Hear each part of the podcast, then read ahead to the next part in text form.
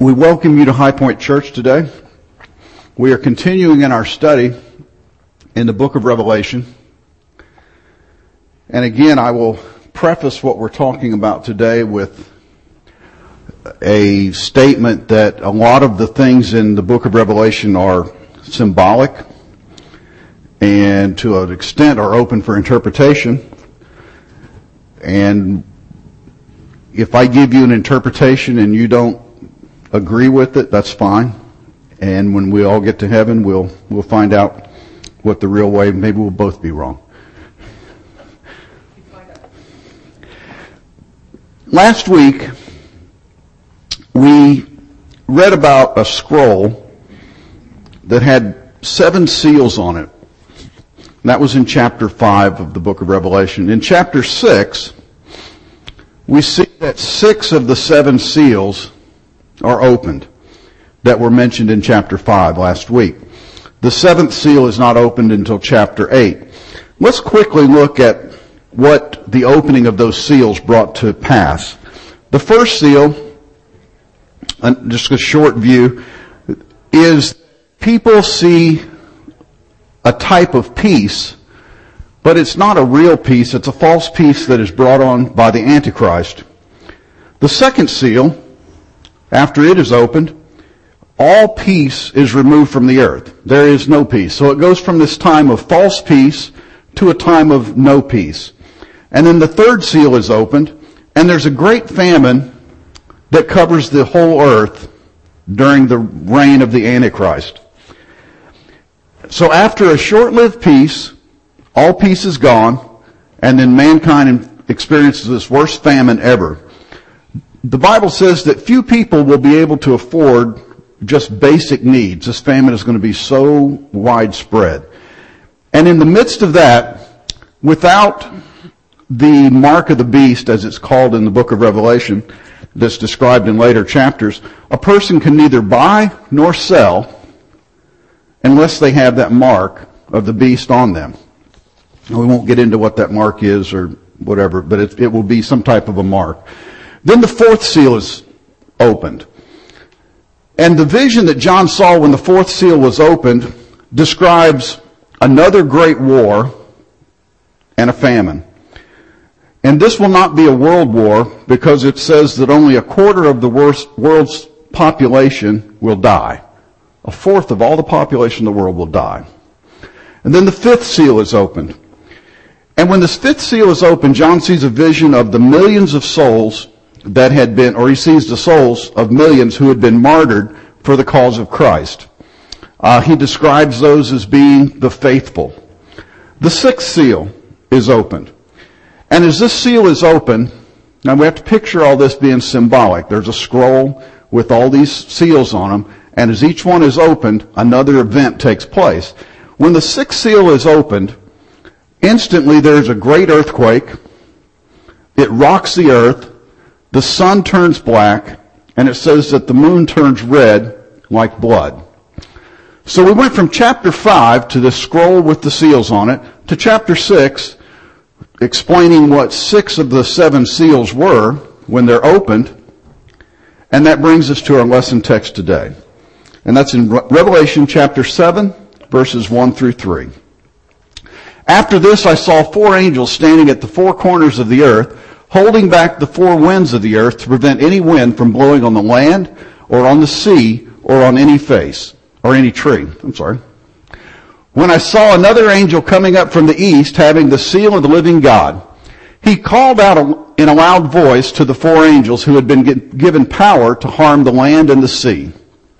Do not harm the land or the sea or the trees until we put a seal on the forehead of the servants of our God.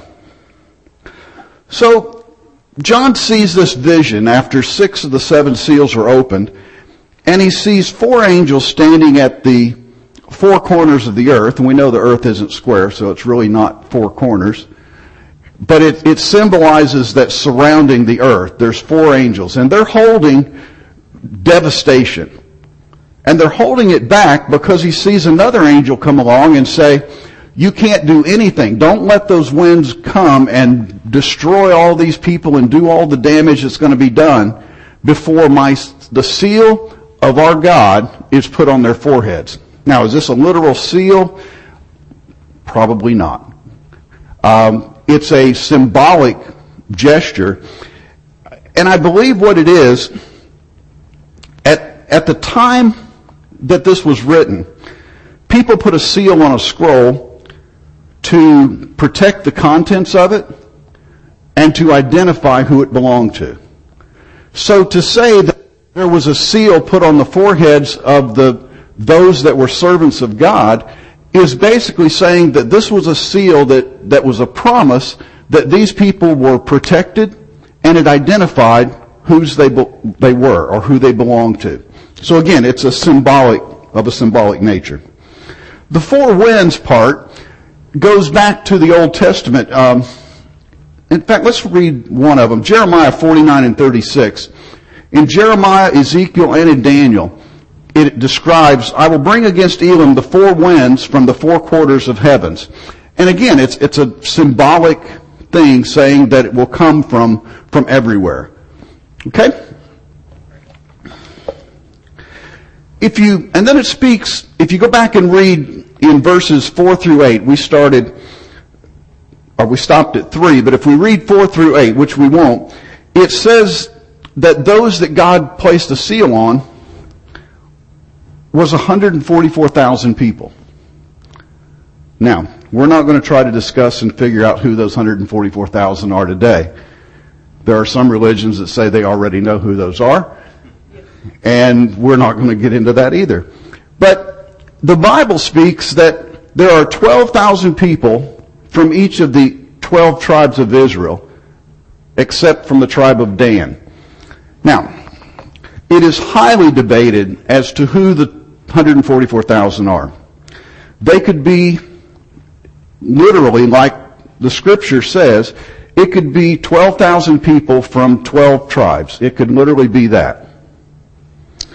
It could be a specific number of believers that God will in some way shield or protect during this final period of, of distress or tribulation, which you want to use.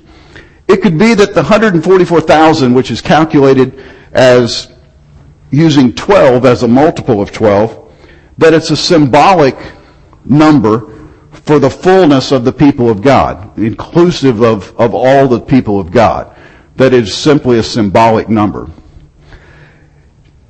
If, it's, if that is the case, then it's saying that God, God will bring all of his followers to safety.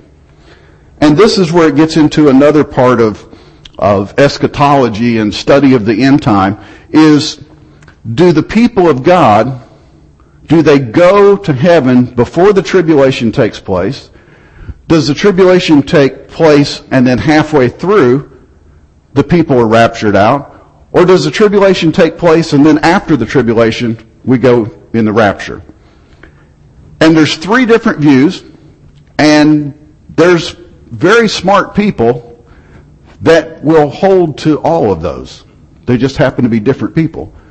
I'm not going to tell you which one is the right way. I will tell you this, that I believe that the rapture will take place before the tribulation takes place. And there are, again, a lot of symbolism. And there, the differences are, if you read, there's pre-tribulation, post-tribulation, mid-tribulation, and that's, that all refers to when the rapture takes place. Here's the thing that's important. It's like a lot of other things that we talk about in the book of Revelation. It really doesn't matter. If you go before the tribulation, you have to be ready. If you go in the middle of the tribulation, you have to be ready. If you go at the end of the tribulation, you have to be ready. So the, the key to all of those theories are you have to be ready. That's the one thing they all have in common, and we'll hold to that. And I believe, and just to give you a, a little bit more on, on the three different things, the people that believe that we will live through the tribulation believe that God will give us additional strength to make it through the tribulation. And we'll get a little bit more to that a little bit later. In three different places in Revelation, in chapter 3, chapter 14, and chapter 22, it suggests, literally suggests, that the, the seal that's on the people of God is his name on their forehead. Now, again, we, we see symbolism here because we, we hear also and, and used you know, a lot of times in, in Christianese that God puts his name on our heart. And we know literally that he doesn't have his name on our heart. And I believe what it's doing, it's saying that we are identified with Christ through the fact that we have taken on the name of Christ. We have received him into our lives and he is living in us. And that is the mark that we have received. Remember back in that, that scripture that the, the angel comes along and says, hold back the, the winds until my people have received that mark, the mark of our God. And I believe that is symbolic of the Spirit of God that lives in us. Going on. Revelation chapter 7, verses 9 and 10. After this I looked, and there before me was a great multitude that no one could count, from every nation, tribe, people, and language, standing before the throne and in front of the Lamb. They were wearing white robes and were holding palm branches in their hands. And they cried out in a loud voice, Salvation belongs to our God, who sits on the throne and to the Lamb. And just thinking about John seeing this, this great number of people that cannot be numbered. Just an enormous amount of people. And he doesn't just leave it as, as it's this great, innumerable amount of people, but he goes on to state something I think is very, very important. He says that it's people from every nation, every tribe, every people, and every language. And I think that is specifically there to let us know that salvation is not an exclusive club. It's not just to certain people. It's not just to the people in the United States. It's not just to people that are somewhere else. In fact, I'll break it down even further. It's not just to people that go to a church that says Pentecostal on it. Salvation is to anyone that will receive salvation as the Word of God says. What you call yourself is not what saves you. You can call yourself a biscuit and go sit in that oven out there and it will not make you a biscuit. You can call yourself a Christian and go sit in church and it doesn't make you a Christian either. What matters is what is on the inside and what you really are. And that is what I think John was trying to get across, the fact that it's everyone. Salvation is to everyone. It is free. It's paid for. And we need to let the world know that.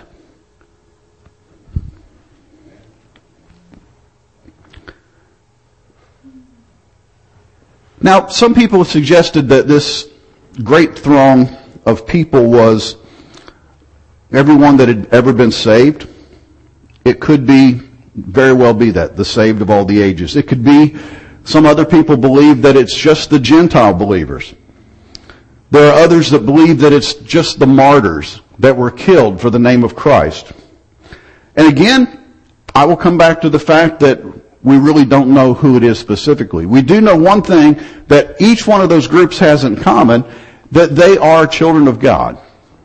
Whether it's the Gentiles, whether it's the martyrs, whether it's all believers of all time, the one thing those, all those groups would have in common is that they have received salvation.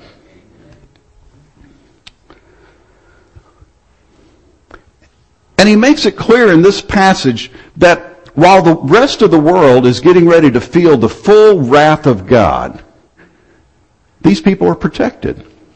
That's the whole symbolism for this thing is to let us know that if we have Christ in our life, if we have received Christ into our life and He is living in us and we have been renewed by Christ living in us, we are protected from whatever it is.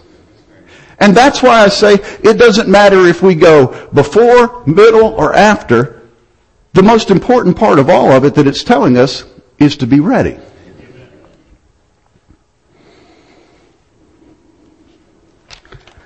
It lets us know that God has accepted and he honored those that have trusted in him. And he talks about the, the believers or whoever these people are, that they are standing in white robes. And the people that were reading this back when John wrote it, they could identify to that very well because the Roman generals, after a victory, when they would come through parading after a great victory, they would have on these white robes. So it was a sign of victory. And so John writes in these symbolic terms and says that he sees all these people in these white robes. What does he mean? They're victorious. They have won. They have accomplished what they set out to do. They have trusted in God to keep them and to save them. And here they are victorious in their white robes.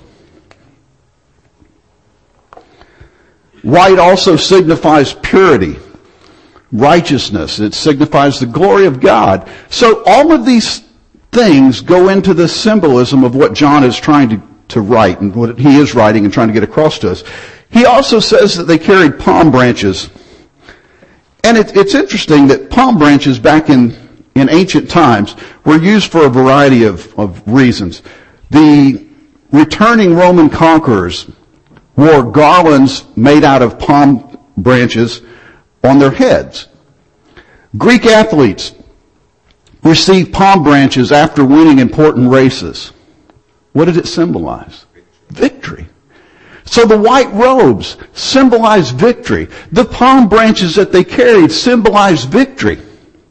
Another prominent thing in the Jewish religion that people would have understood is that palm branches were used to build the shelters during the Feast of the Tabernacles. So it was a covering. It was a shelter. It was a symbol, symbol of vic- victory.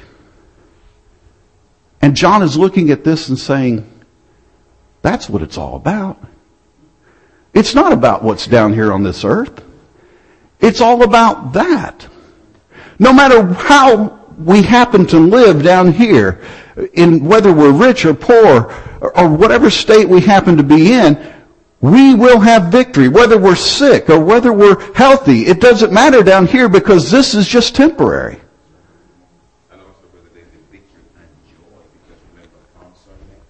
Exactly.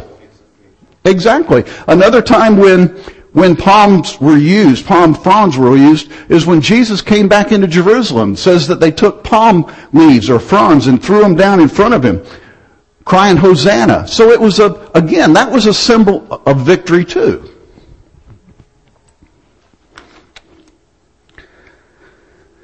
So everything in the scene we have seen so far in John chapter 7 points us to acceptance of believers before God. Now, there are a lot of people that believe that on this earth we live and we die, and it's over. There are some religions that believe for the majority of us, we live and we die and it's over, except for 144,000. I think what John is trying to get across here, that that's not the case. It's not a matter of it's limited to a certain group of people and everybody else just dies and goes away. I believe he's trying to get across the point that it's this innumerable number of people it's this group of people from every walk of life, from every nation, from every tongue. And all of these people have one thing in common, and that's that they have Christ living in their life.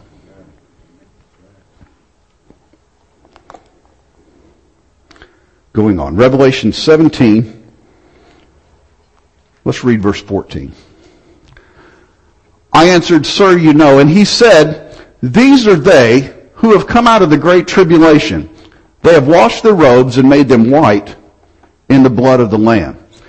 Now, here we actually have the word tribulation that we talked about a little bit earlier. And he's saying, who are these people? And one of the elders answers him, says, these are those who have come through the great tribulation. That scripture there is what why a lot of people believe that the church will go through the tribulation. Now, let me give a couple views here. Based on the elder's response,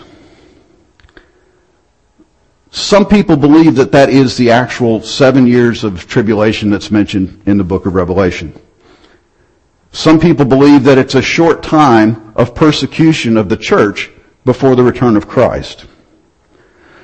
Others believe that all through time, all through the time of the church, believers have suffered persecution in all different forms.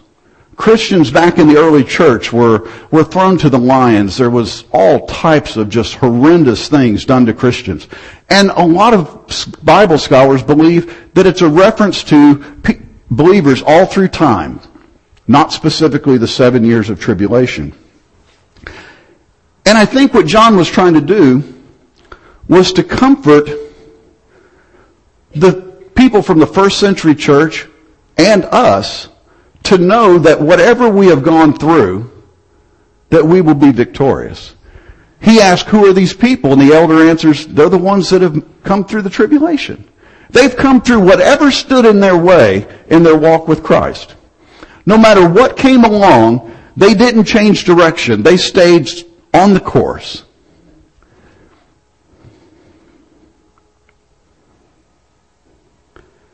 Again, I'll go back to it really doesn't matter which way you think of this. The most important thing that I think John was trying to get across is that the most important thing is that we stay true to what we believe. They came through. They endured, and if you look back through the writings of Paul, one of the things that Paul wrote about very often was endurance. It's not to those who start out and stop that win the race. It's those that endure to the end. And I think John is just reiterating that in a little bit more eloquent way, in a little bit more flowery, flower, flowery way, and more descriptive way, so that we can see that it's the same thing and that it really is about us staying true to the course. Whether we go through tribulation of being beaten for what we believe, whether we go through tribulation of dying for what we believe, or whether we just go through things in life that the devil throws at us to try to get us to stop. Those that John saw were the ones that didn't stop. Going on, verse 15. Therefore they are brought before the throne of God and serve him night and day in his temple, and he who sits on the throne will spread his tent over them. Never again will they hunger, never again will they thirst, the sun will not beat upon them, nor any scorching heat. For the Lamb at the center of the throne will be their shepherd. He will lead them to springs of living water, and God will wipe away every tear from their eyes. Mm-mm-mm.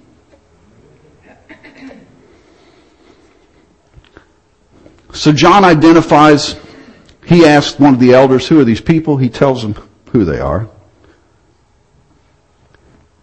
And the elder goes on to say that these are people that work for the Lord.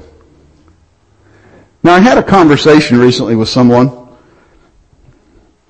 kind of referred to this person back a couple weeks ago, and he asked me the question, are we going to have jobs in heaven? I said, I don't know. He said, well, we have to do something. I said, like what? Well, who's going to build the houses? I said, well, not me. I'm guessing that God's going to build them.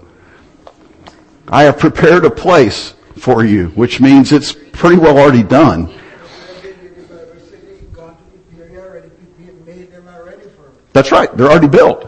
They're just sitting there empty. But it does say here in this passage of scripture that they, they are before the throne of God and serve Him day and night in His temple. I don't think that that necessarily means that there'll be some people scrubbing the floors and, and some people repainting the walls and all that. I don't think that's what it is. I believe that we will have some sort of duty, but I believe it will all be related to worship and praise and glorifying God. And as I told this gentleman a few weeks back, I said, I think there's going to be some time where we want to just sit down with some of these saints that have lived through all the ages and just talk to them about what it was like. Sit down and talk to Abraham and say, tell me what it was like when you walked up that mountain with your son. Tell me what it was like to have that kind of faith to know that God will provide a sacrifice. Talk to Paul and, and have him tell you the stories so you get all the details about the shipwreck. What kind of snake was it that jumped out of the fire and bit you that time? What was that infirmity, that thorn in the flesh that we've all guessed about all these years? Tell me what it was. And I think a lot of our time will be spent doing that. But I believe our service before God is going to be worship and praise.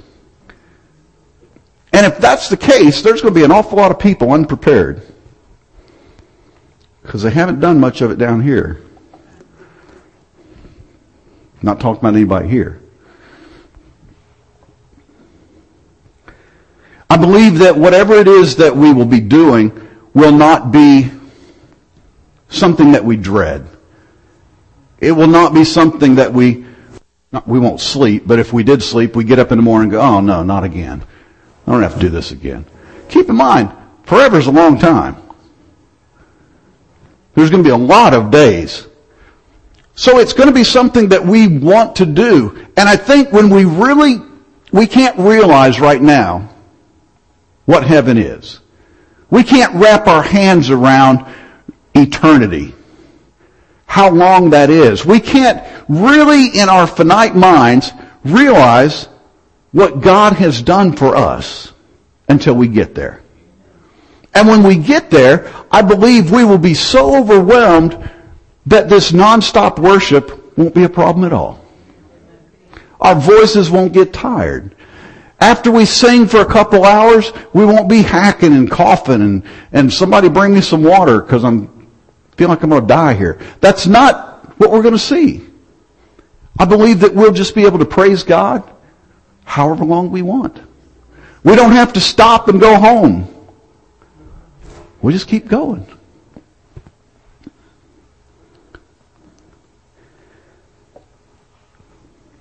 And it alludes to another picture that God covers his people with a canopy or a tent. And, and I believe, I don't think that we're going to have these mansions with a big tent over them. Again, we're talking symbolic. And I believe what it's saying is that God's presence will be over us all the time. The Spirit of God will be over us all the time. Everywhere we go, we are protected and we are under that covering of God.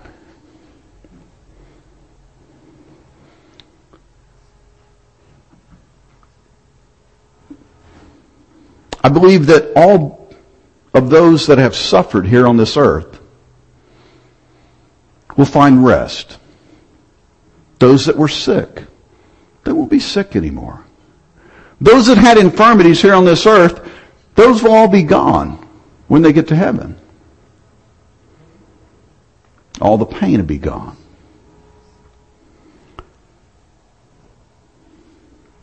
I believe that heaven will be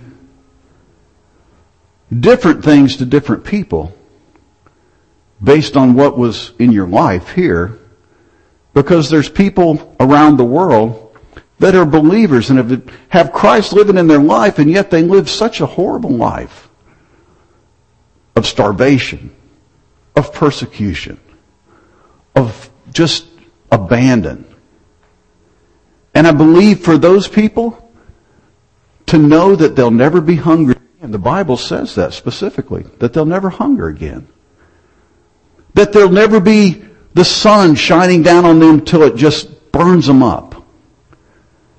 What will heaven be like to that person? To us, we've got it pretty good. So we think about mansions.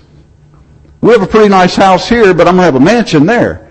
For someone who has no home, who has no food, who has no anything, just peace will be heaven.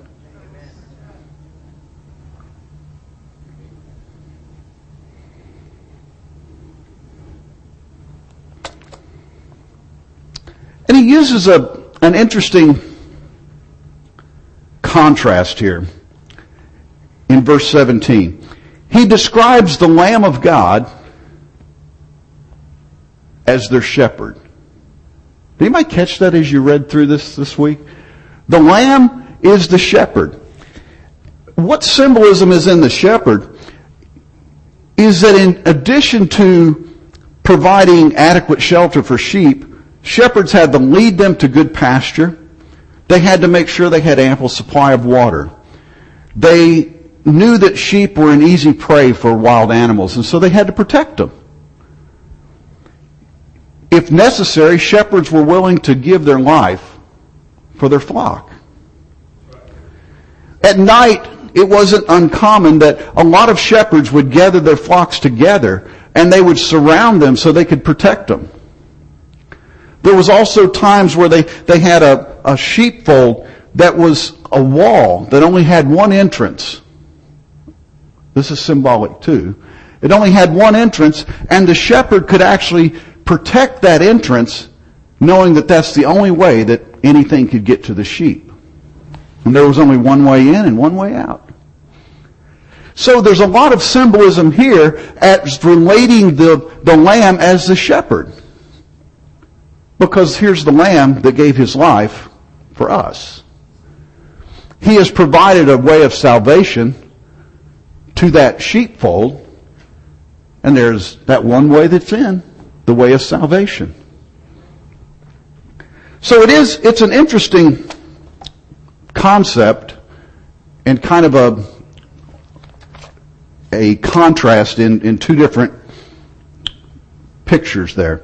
And the imagery of this has the shepherd, and it reinforces the idea of heaven being a place of eternal peace, eternal safety, eternal security.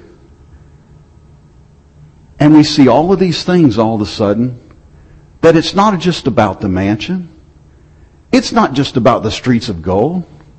It's not just about the walls of jasper and the gates of pearl. It's about peace and comfort and protection and safety that is provided for us as sheep to the shepherd. Genesis chapter 3, 22 through 24. And the Lord said, Lord God said, the man has now become like one of us. This is after Adam and Eve ate of the fruit in the garden. The man has now become like one of us, knowing good and evil. He must not be allowed to reach out his hand and to take also from the tree of life and eat and live forever. So the Lord banished him from the Garden of Eden to work the ground from which he had been taken. After he drove the man out, he placed on the east side of the Garden of Eden cherubim and a flaming sword flashing back and forth to guard the way to the tree of life. Interesting thing here. God expelled Adam and Eve from the Garden of Eden so that they would not eat of the tree of life. You ever thought about why? At the point that they were at that time, God says that they've gone into sin, and if they eat of the tree of life, they'll live forever. Which means they would live forever in sin. But God had a plan. And that plan was Jesus Christ that would come and he would take away the sins of the world. I'll go through that again. He said they've eaten of the tree of good and evil. I can't let them eat from the tree of life. Back up a couple scriptures. The man has now become like one of us, knowing good and evil. He must not be allowed to reach out his hand and take also from the tree of life and eat and live forever. Why? Because he had sinned. Before that, there was no sin in Adam and Eve. They were a perfect creation. God created them in his own image. But now, they've sinned. And God said, we have to get them out of the garden or they'll go and eat from that other tree. And he throws them out of the garden. He puts a cherubim there to guard it and a flaming sword going back and forth. And they weren't allowed to do that. And God knew that there had to be a plan to bring man back to Him in that state. And that was the plan of salvation. That at some point, through all of the sins of His people, that He would take and come to earth in the form of a man and give His life and shed His blood in spite of all of that. And it would be for all of those people that had lived, for all of those that were to live.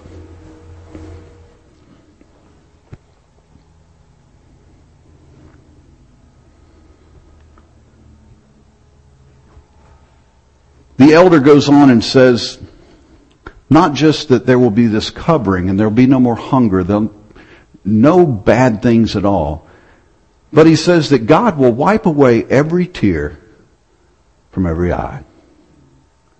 I believe that in some way, the memories of, of living on this earth and the, the horrible things that might have happened to people, there won't be any knowledge of that.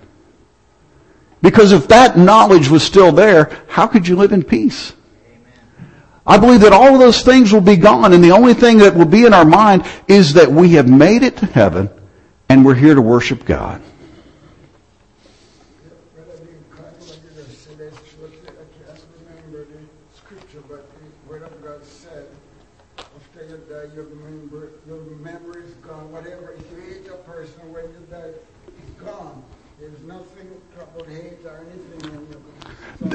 That's a good point because you couldn't be in heaven if you still had hate in your heart for somebody. Good point. You have to get rid of the hate to ever go to heaven. That's for sure. In the fourth chapter of John, there is a story of a Samaritan woman that met Jesus at a well. And keep, keep in mind, we're talking about the fact that no one is excluded from God's offer of salvation. And this Samaritan woman, you have to keep in mind what, what the Samaritans were. They were actually a mixed breed of Jewish people and Gentiles, heathens and Jews. And they were hated. They were hated more than just heathens because they were intermarried with the Jews and the Jews hated them. They looked at him as lower than a dog. And so here's this Samaritan woman that comes up to Jesus, who's a Jew, and she asked him, he asked her, would you like to have water from this well? And she thinks he means literal water. And he goes on to explain that she said, I don't have a bucket. And he goes, no, this is a different kind of water. This is a water that will give you everlasting life. And this story paints a picture of one who sits beside this bottomless well of salvation.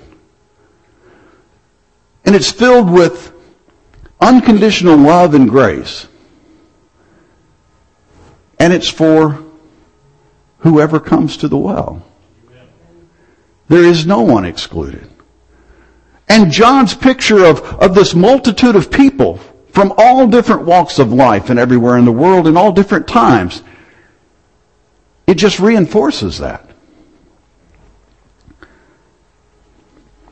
And that promise that Jesus told the woman at the well of eternal life is still available for us today. Now, as a side note, I want to read John 4 and 29 and 30. Here's what happened when, when Jesus told this woman of this everlasting water that she could drink from and have this eternal life. Look what she did. She went and this is what she said to all her friends. Come and see a man who told me everything I ever did. Could this be the Christ?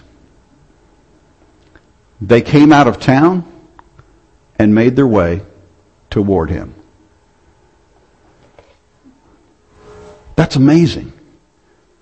Jesus didn't go and get them all.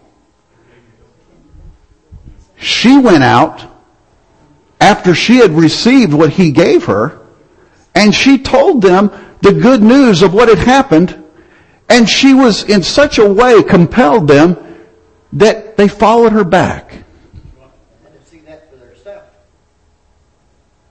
I believe we have the same mission today. That if God has been good to us, then we need to go out and we need to tell the world, look at what God has done for me. You have to meet this guy.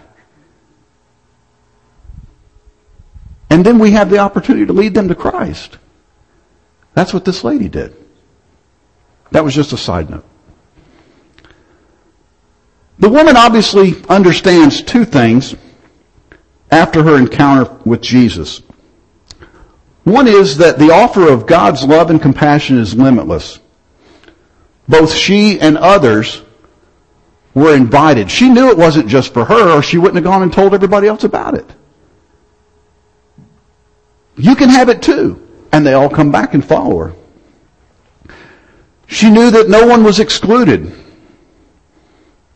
Not women, not Samaritans, not anybody. I'm sure she said what they probably already knew. I'm a sinner. I was a sinner. And I'm a Samaritan. And he still gave this to me. And I believe that just, again, reinforces the, the thought that salvation is for everyone. It is not limited to just a, a certain few. And like the woman at the well, we too are invited to turn ourselves toward Jesus by being open to God in our lives and receiving that Spirit into our life and becoming faithful disciples of Christ, just as this woman did. But I didn't come to this, she didn't have one woman friend, it was all men. She went to all the men. That's true. I believe she was mostly well known among the men of the town.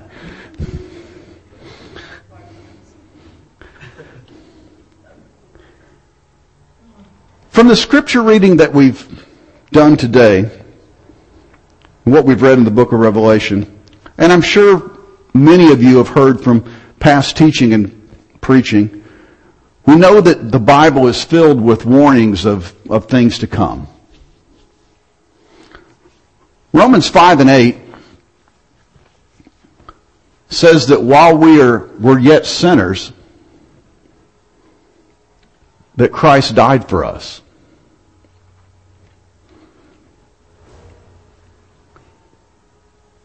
And the Bible talks a lot about hell. It talks about the warnings of, of punishment, of sin. And when we look at the, the six seals that we saw, seen open so far, we see this devastation and, and all these horrible things that John wrote about. But God loved us while we were yet sinners. And because He loved us while we were yet sinners, He has been compelled to give us a warning of the things that are to come. He would be perfectly justified to punish us for our sin and unbelief with no warning whatsoever. Here's my word. You know what's right. Here's the plan of salvation. He doesn't want anyone to perish. That's exactly right.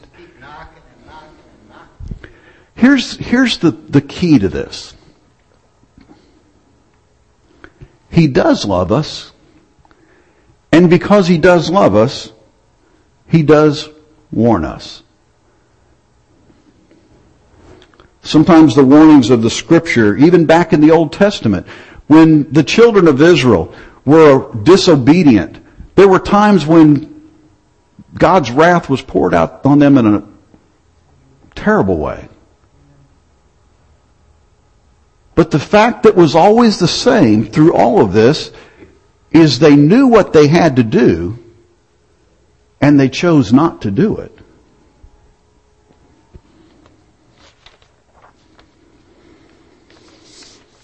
Sometimes these things, things sound severe. They often reflect God's hatred of sin. It's not God's hatred of men, but God's hatred of sin. Many of the places in the Bible, they warn us of the condemnation that will befall sinners in all different ways. We see it from the Old Testament all the way to the book of Revelation, and we have all of these warnings and all of these things to tell us. They're often unsettling, unpleasant, sometimes terrifying.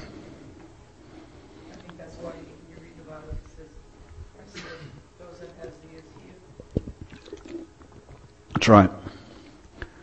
But all of these things are admonitions from a loving God who, as we have seen, weeps over the destruction of the wicked. There's never a place where it said God enjoyed destroying anybody. And all of these things are further proof that God really is love. And here's what God offers to everyone. He extends His love to everyone as put forth in the gospel. Just look at the example of the Samaritan woman. She wasn't a good person. Go back and read John chapter 4 sometime, and it tells you, you can kind of tell what kind of person she was. She was a woman, she was not a good person, and she was Samaritan. And Jesus still offered her the same thing. God offers grace and mercy. And consider for just a moment the unlimited breadth of this offer. No one is excluded. Salvation in Christ is freely and indiscriminately offered to all.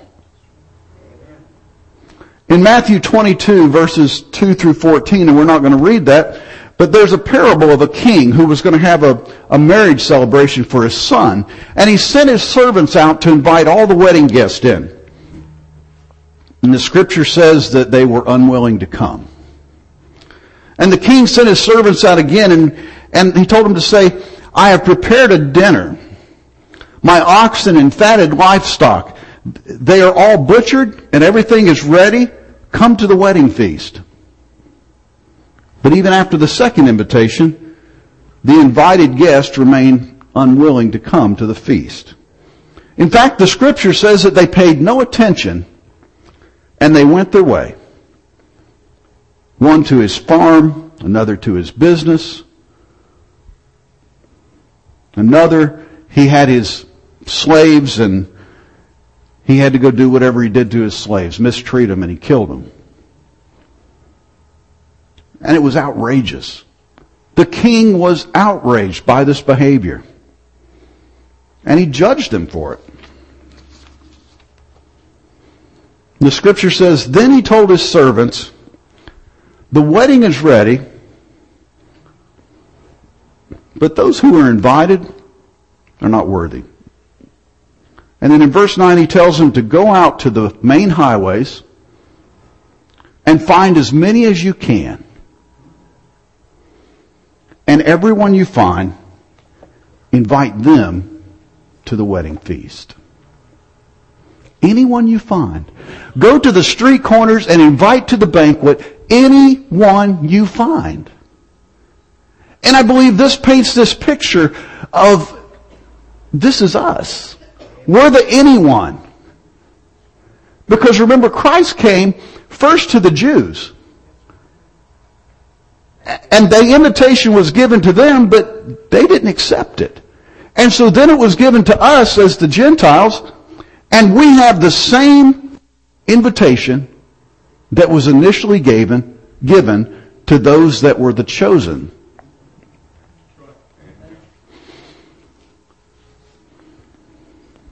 And this invitation is, is open to everyone. In fact, it says in verse 14 that many are called, but few are chosen. We're all called. the the offer of salvation is to everyone. God does not just pick certain people. And there is a theory of, of theology that goes along that line that God has already picked out everyone he's going to save, and that's the only ones. It's not true. It's to whosoever will. Many are called, but not all of them are chosen. The invitation is given indiscriminately to everyone. Whosoever will. But this is the good part. God's love for mankind does not just stop with a warning of judgment. Salvation is not just about fear of having to go through all the things of judgment. Salvation is not coming to Christ just because you don't want to go through all those things in the book of Revelation. That's not why we are saved. Now there are people that will preach that, and yes, it will stir up an emotion in people often that will send them running to the altar. But as soon as the fear is gone, most of the time so are those people. I've seen it many times. The thing that God offered and the thing that Jesus offered to the Samaritan woman wasn't fear. It was love. And I believe we have to look at the balance of the two. We can't have all of one and none of the other. But we have to realize that God offers love. If we choose not to accept it, then there is a penalty. He invites everyone to partake of His mercy and of His grace. He offers forgiveness. Matthew 11 verses 28 and 29 says, Come unto me all you who are weary and burdened, and I will give you rest.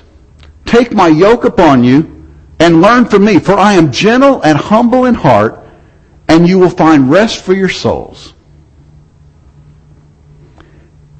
He doesn't speak anything about judgment there. Nothing about his wrath, because that is the call that is to us today, is to come to him. And if we do, he will give us peace. He will give us rest. Jesus said in John chapter 6 and verse 37, All that the Father gives me will come to me, and whoever comes to me, I will never drive away. These verses should be evidence that the gospel is a free offer of Christ and salvation is to all who hear. Those who deny the free offer, those who say that it's anything other than a free offer from Christ, they alter the nature of the gospel itself.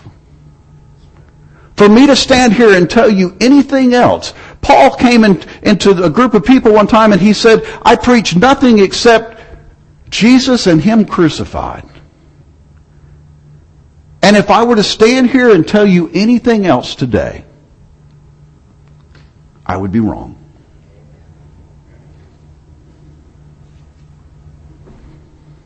God's love extends to the whole world. It covers all of humanity. We see it in His grace. We see it in His compassion. We see it in His admonitions to the lost. We also see it in the warnings of things to come. We can take from the scriptures like the ones we've read today in Revelation, and we can leave this place today scared to death. Oh, I don't want to go through that. We can stay up at night and have nightmares about all the, the, the horrible things that are going to be poured out on this world at some point. Or we can rest in the assurance of God's love that He will protect His people. Whether it's in the form of the rapture before any of that takes place, or whether it's just in a protection that He will allow us to have as we live through these terrible times. I go along with the first, but whichever it is, God has promised that He will be there and He will take care of us. So we need to rejoice. This lesson today was not about fear. It wasn't to try to get you to say, well, I guess I better get saved if I'm not, or if I'm not where I need to be with God, I need to get closer to God because I don't want to go through this famine and the mark of the beast and, and all of this stuff that pours out on the earth. It's not about that.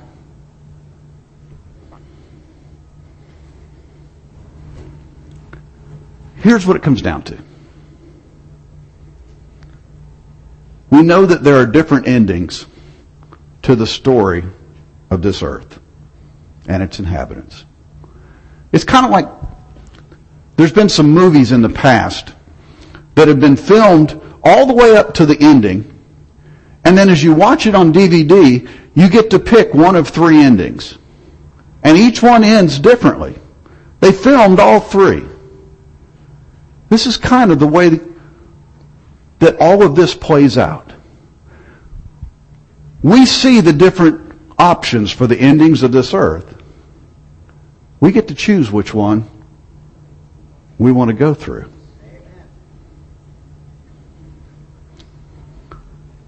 God is love. His mercy endures forever. He loves you enough to provide a plan of salvation and protection from the things that are to come.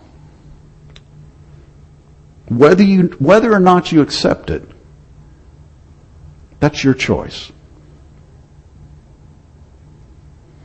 And I would urge you, if you have not made that choice, that you would do it today. Would you bow your head? Lord, we thank you for your word. We thank you for all your promises to us. Lord, if there is one here today who has not made that start, if there is one here today who has not repented of their sins, Lord, I ask that you would just move on their heart today before they leave this place, that they would do just that. Lord, I ask that you would help them to see that the choice is theirs. That you have given us a promise of blessings, and that's what you would prefer for us, but there's another side to it also. God, please place it in our heart this morning that we would choose to go in the right direction. Lord, I ask that you would just help us to continue on, that each of us could be filled with your Spirit. You have promised that you would do that, that you would come into our lives and live, that we could be overcomers in this life, and that we could go to be with you someday. Lord, this morning I pray that you would just move on every heart in this building. Help us to examine ourselves and see where we stand and look at the choices that we have made.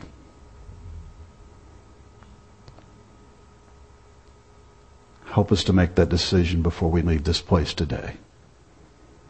We ask it in Jesus' name. Amen. God bless you.